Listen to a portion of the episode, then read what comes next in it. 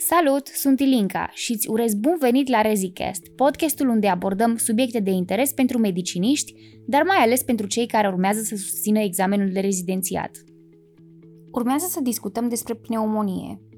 Pneumonia rămâne o patologie relevantă pentru că încă reprezintă o cauză importantă de deces, inclusiv în țările industrializate. Ca și definiție, este o infecție la nivel respirator, se manifestă prin inflamație la nivelul alveolelor și la nivelul țesutului interstițial al plămânilor. Cel mai adesea, agentul patogen provine din aer. Infecția poate să fie cauzată de bacterii, de virusuri sau de fungi. Cu toate astea, o cauză comună poate să fie și aspirația din stomac. Ca să ne fie mai ușor să găsim o etiologie, pneumonia poate să fie comunitară sau dobândită în spital – tot așa, pneumonia poate să fie clasificată și în pneumonie tipică sau atipică. Pneumonia tipică se manifestă prin febră, tuse productivă și raluri crepitante la auscultație. Cam așa se aud la auscultație ralurile crepitante.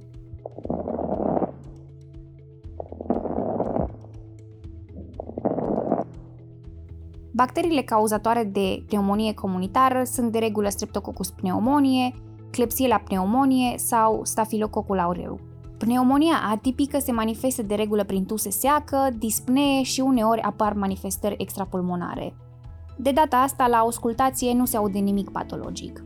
Pneumonia atipică are ca și agenți etiologici bacterii, precum Mycoplasma pneumonie sau Chlamydophylla pneumonie, și virusuri, cum ar fi virusul sincitial respirator.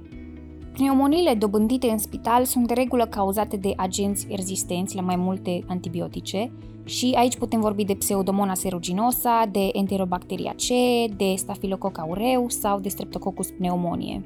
O ultimă clasificare a pneumoniei ar fi cea în funcție de localizare. Și aici avem pneumonia lobară, adică e afectat un singur lob, bronhopneumonie, adică avem afectare difuză pe tot câmpul pulmonar, și pneumonia interstițială, în care e afectat interstițiul pulmonar. Pacienții la risc de a dezvolta pneumonie sunt cei la vârstele extreme, adică vârstnici și copii mici, pacienții cu boli cronice sau pacienții imunosupresați. Ca și fiziopatologie, agentul patogen ajunge la pacient în plămân, fie prin inhalare, fie prin aspirare.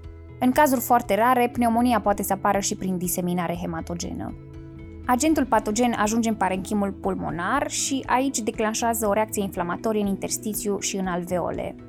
Alveolele nu mai sunt ventilate cum trebuie și poate să apară hipoxia. Pacientul ajunge să se prezinte la doctor cu febră, frison, cu tuse productivă, uneori poate să prezinte spută purulentă, pacientul mai poate să prezinte tahipnee sau dispnee și se pot auzi raluri la auscultație. Pentru a pune diagnosticul, facem niște analize de rutină care să includă marcări inflamatori, care evident că vor fi crescuți, ne uităm la saturația oxigenului și vom face o radiografie toracică. Pe radiografie se vor observa opacități. Se calculează scorul CURB 65 pentru a decide dacă pacientul va fi spitalizat sau nu. Acest scor evaluează dacă pacientul prezintă confuzie, nivelul urei serice, rata respiratorie, presiunea arterială și dacă pacientul prezintă sau nu vârstă peste 65 de ani. Un scor mai mare de 2 sugerează că pacientul trebuie internat.